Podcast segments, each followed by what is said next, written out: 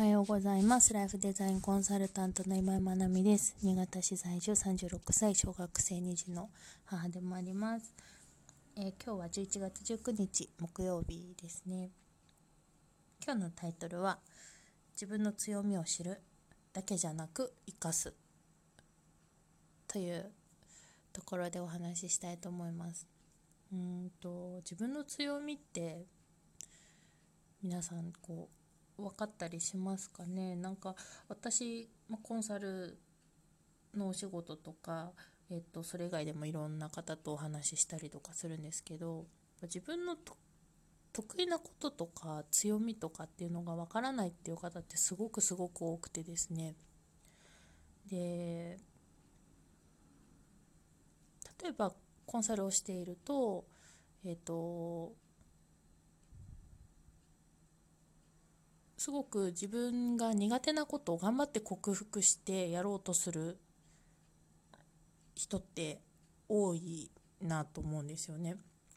でそれってやっぱりこういうやり方がいいよとかうんとそういう手法とかノウハウとかそういうものを学ぶとやっぱそれをやらなくちゃと思うので、うんと苦手なんだけど頑張ってやってなんとか、えー成果を出そうとする。で頑張ってできなくはないと思うんですけどすごく時間がかかるか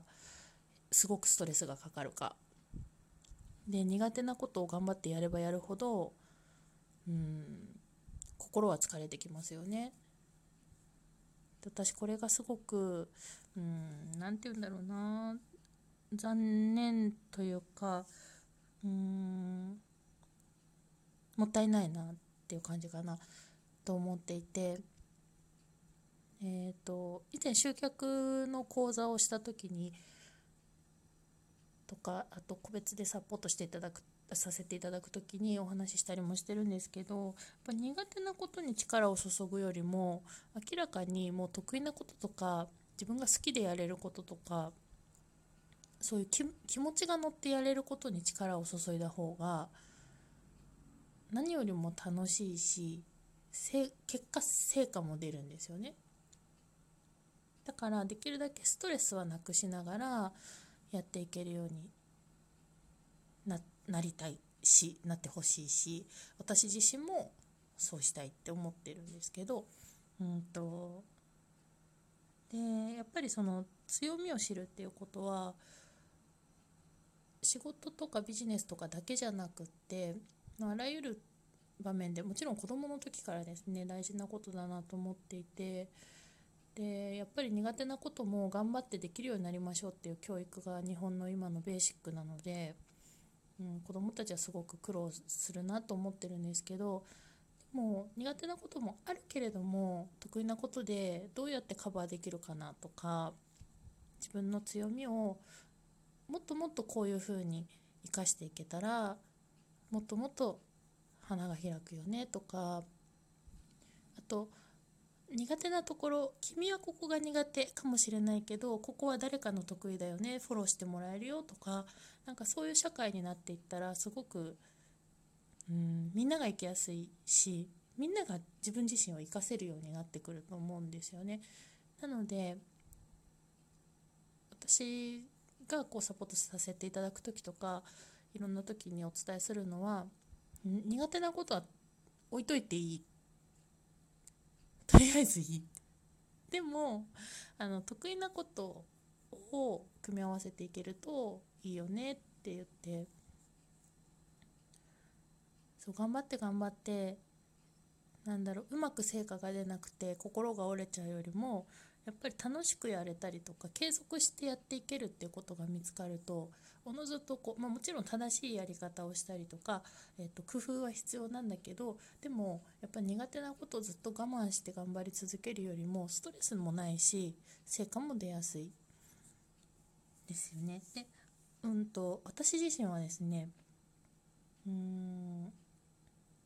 割と自分の強みとかえーと、得意なこととかあと周りに求められることとか、うん、期待されることとか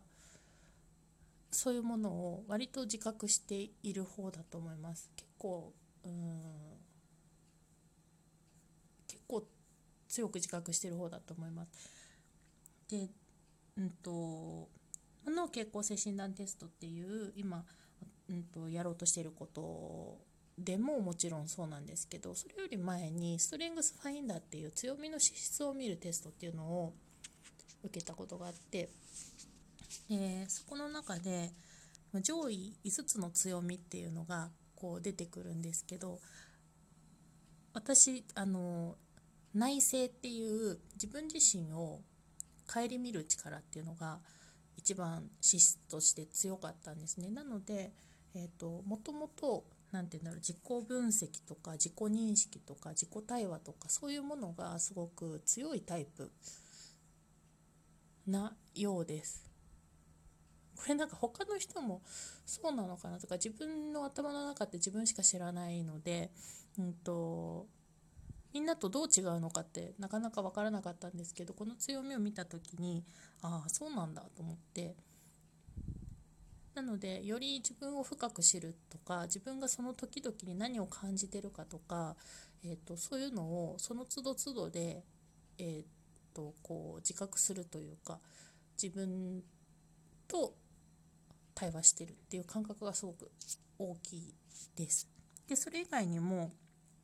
うんと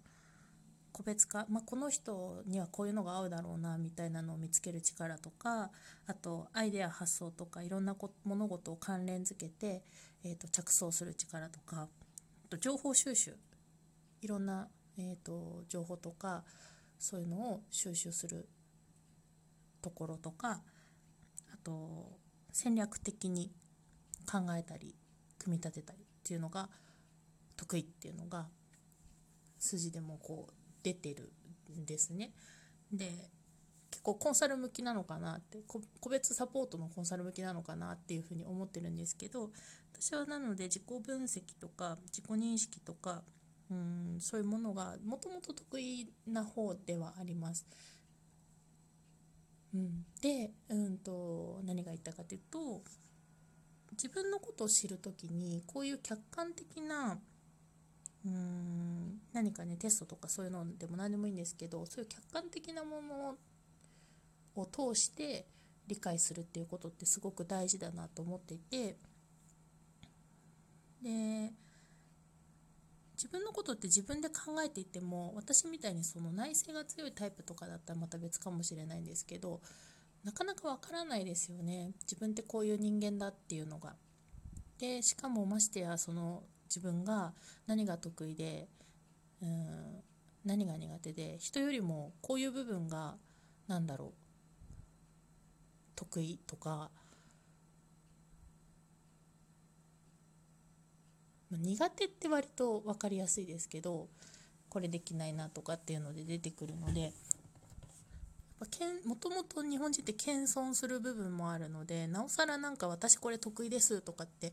こう堂々と言えない風潮もあったりするのでなので、うん、こういうふうに客観的に理解できるツールとかを通して